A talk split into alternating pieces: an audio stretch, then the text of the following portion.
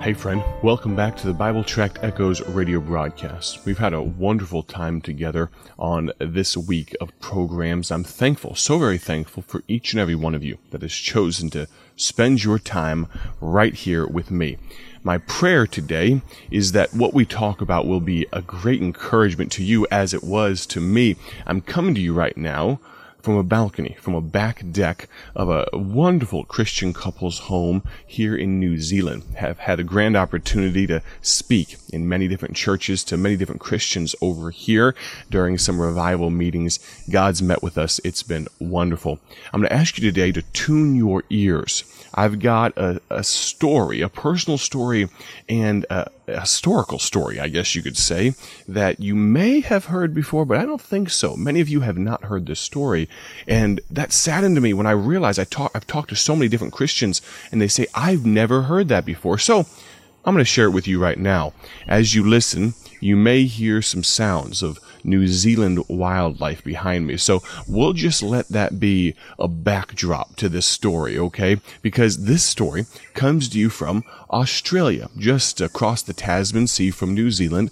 I had the opportunity recently to visit a place called George Street. George Street. It's kind of a a touristy section of town to a large degree. There are shops and, and different uh, restaurants and things like that. But let me tell you a story that began many years ago. You listening? This all started a number of years ago in a Baptist church in Crystal Palace in South London. Now you're thinking right now, hold on, Micah, you're, you're in New Zealand telling me a story about Australia. It starts in London. You got to listen, all right? It starts in South London. The Sunday morning service at this church was closing, and a man stood up at the back and raised his hand and said, "Excuse me, Pastor, can I share a short testimony?" You got to realize that's a that's an iffy proposition, turning the service over sometimes. You never know what people are going to say. The pastor looked at his watch and said, "You have two minutes." The man proceeded with this story. "I've just moved into this area. I used to live in Sydney, Australia. Just a few months back, I was visiting some relatives, and I was walking down George Street. You know, George Street is in Sydney, going from the business area out into the colonial area. A strange little white-haired man stepped out from a shop doorway. He put a pamphlet, a tract, in my hand and said, 'Excuse me, sir, are you saved? If you die tonight, are you going to heaven?' I was astounded, very blunt, kind of in my face. He said, no one had, never, had ever asked me that before. I thanked him courteously, and all the way home to London, this puzzled me. I called a friend who happened to be a Christian, and thank God he led me to Christ." And, of course, that te- the church there loved that testimony. Everyone applauded and welcomed him into their fellowship as a new believer. That Baptist pastor was scheduled to fly to Adelaide, Australia the next week, and ten days later, in the middle of a three-day series in a Baptist church in Adelaide, a woman came up to him for some counseling. He wanted to establish, though, where she stood with Christ. She said, "I used to live in Sydney, and just a couple of months back I was visiting some friends there and doing some last-minute shopping down on George Street. A strange little white-haired man stepped out of his shop doorway, offered me a pamphlet, a gospel tract, and said, 'Excuse me, ma'am, are you saved? If you die tonight, are you going to heaven?' I was disturbed by these words. When I got home to Adelaide, I knew this Baptist church was on the next block from me. I sought out the pastor, and he led me to Christ. So I, I'm a Christian." The London pastor was now very puzzled. Twice in two weeks, he had heard the same testimony. He then flew to church to preach in the in the a church in Mount Pleasant in Perth. I think that's on the southwest side of Australia. For the Aussies, if I'm wrong on my geography, I apologize. But he was preaching there. When his teaching series was over, uh, one of the elders of that church took him out for a meal, and he asked the elder how he got saved. He said, "I grew up in this church from the age of fifteen. Never, though, made a commitment to Jesus. Just hopped on the bandwagon like everyone else.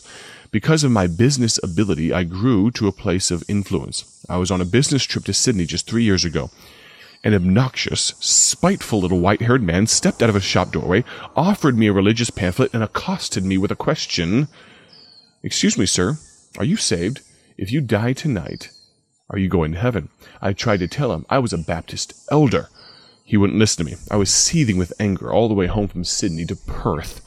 I told my pastor, thinking that he would sympathize, but he agreed. He had been disturbed for years, knowing that I didn't have a relationship with Jesus, and he was right.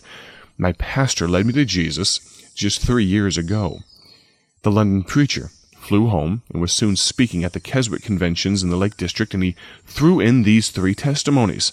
At the close of this teaching series, four elderly pastors came up and explained that they too had been saved between twenty-five and thirty years earlier through that same little man on George Street, offering them a pamphlet and asking the same question. The following week, he flew to a similar Keswick convention in the Caribbean to missionaries. He shared the same testimonies. At the close of his teaching, three missionaries came forward and said they'd also been saved between fifteen and twenty-five years earlier by that same little man's testimony and the same question on George Street in Sydney. Next, he stopped in Atlanta, Georgia. This preacher must have preached all over the place, apparently. He stopped in Atlanta, Georgia to speak at a naval chaplain convention. For three days, he spoke to over one thousand naval chaplains. Afterwards, the chaplain general took him out for a meal and asked the chaplain how he became a Christian. And he asked the chaplain how he became a Christian. You're probably guessing by now, aren't you, those of you listening to this story? It was miraculous, he said. I was a rating on a naval battleship, and I lived a reprobate life. We were doing exercises in the South Pacific, and we docked at Sydney Harbor for replenishments. We hit King's Cross with a vengeance. I was blind drunk, got on the wrong bus, and got off in George Street.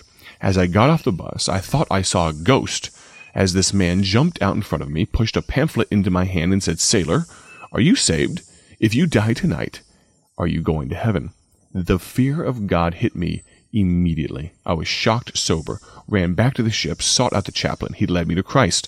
I soon began to prepare for the ministry under his guidance, and I am now in charge of one thousand chaplains. These men are soul conscious, as I try to lead them to be. Six months later, that London pastor flew to a conference for five thousand Indian missionaries in a remote part of northeast India, maybe in the Manipur region. At the end, the head missionary took him to his humble little home for a simple meal. He asked how he, as a Hindu, the Baptist preacher, asked the man, formerly a Hindu, how he came to Christ. He said, "I grew up in a very privileged position. I worked in the Indian diplomatic mission, and I traveled the world. I'm so glad for the forgiveness of Christ and his blood covering my sin. I would be very embarrassed if people found out what I got into as a lost man. One period of diplomatic service took me, you guessed it, to Sydney.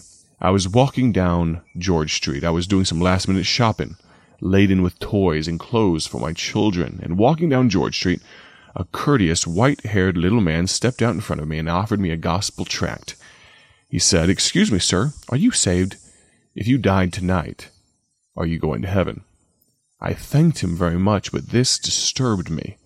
I got back into my town, sought out our Hindu priest.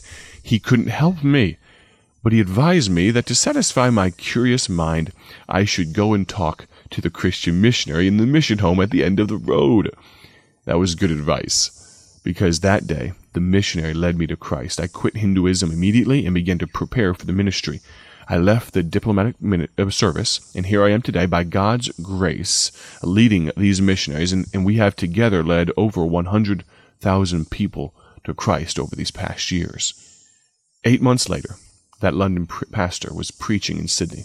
He asked the local Baptist minister if he knew of a little old elderly, white-haired man who handed out tracts on George Street. He replied, "Yes, I, I do. His name is Mister Jenner, though although I don't think he does it anymore because he's so frail and elderly." Two nights later, they went to meet him in his little apartment. They knocked on the door, and this tiny, frail old man greeted them. He sat them down and made them tea. He was so frail that he was slopping the tea into the saucer as his hands shook. The London preacher sat there and told him of all these accounts from the previous three years. The little man sat with tears running down his cheeks. He told them his story. "I was an enlisted man on an Australian warship, living a shameless life. In a crisis, I really hit the wall. One of my colleagues, to whom I gave literal hell, was there to help me. He led me to Jesus, and the change in my life was night to day in twenty-four hours. I was so grateful to God. I promised God that I would share Jesus in a simple witness with at least ten people a day.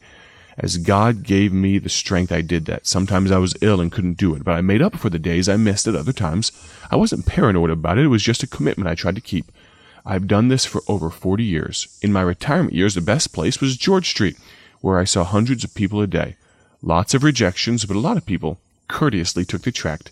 In forty years of doing this, I have never heard of one single person coming to Christ as a result of my witness until today.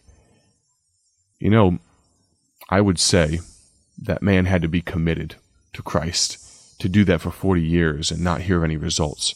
But that simple little, non-charismatic little Baptist man witnessed to perhaps one hundred forty-something thousand people, if you do the math.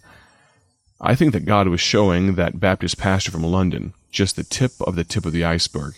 Goodness knows how many more people have been arrested for Christ doing huge jobs out in the mission field. Mister Jenner, he died two weeks later, but can you imagine the reward when he went home to heaven? Probably never appeared on a Christian periodical, probably was never had his name up in lights. But now, as, of course, the, a small bit of human fame, as I tell you on this radio broadcast that will play on over one hundred different radio broadcasts and many others of greater renown than I have shared this story. But that's not what it's about, is it? The fact that there are thousands, tens of thousands, quite possibly hundreds of thousands of people that accepted Christ, not necessarily just because of Mister Jenner putting a tract in their hand, but those people accepting Christ, a few of those people, and then going on to do great things for God. It's like the little domino piece that knocks over a slightly larger piece, which knocks over a slightly larger piece. And if you've ever seen the math on domino pieces, it's amazing how quickly it can exponentially grow. A small piece can knock down a much larger piece. And in the will and providential plan of God, you'd be amazed at what God can do with and through you. So I ask you, would you commit to begin using gospel tracts like Mister Jenner did so many years ago? He's gone on to his reward and glory, and I would hazard a guess that his reward will far outweigh mine when I get home to heaven. But he's given me a bar. He's given me a standard to try to reach. I'm thankful for testimonies like this one. As I stood there on George Street, I thought about this man's investment, and I thought about the fact that there's always more that we could do. Join me tomorrow on the last day of the Bible Tract Echoes radio broadcast. Have a great day for His glory. God bless. Thank you for joining us today for Bible Tract Echoes, a ministry of Bible Tracts Incorporated. If you would like to receive a free sample booklet of all of our tracts, you can contact us by calling three oh nine, eight two eight, six eight eight eight. That's three oh nine, eight two eight, six eight eight eight. Our mailing address is P O. Box one thirty, Dwight, Illinois six oh four two oh. A faster way to contact us is to go to our website at bible tracts inc dot org. That's bible tracts inc dot org. There you will find more information about our ministry and details on how you can support Bible Tracts Incorporated. Thanks for listening, and may the Lord richly bless you as you serve Him.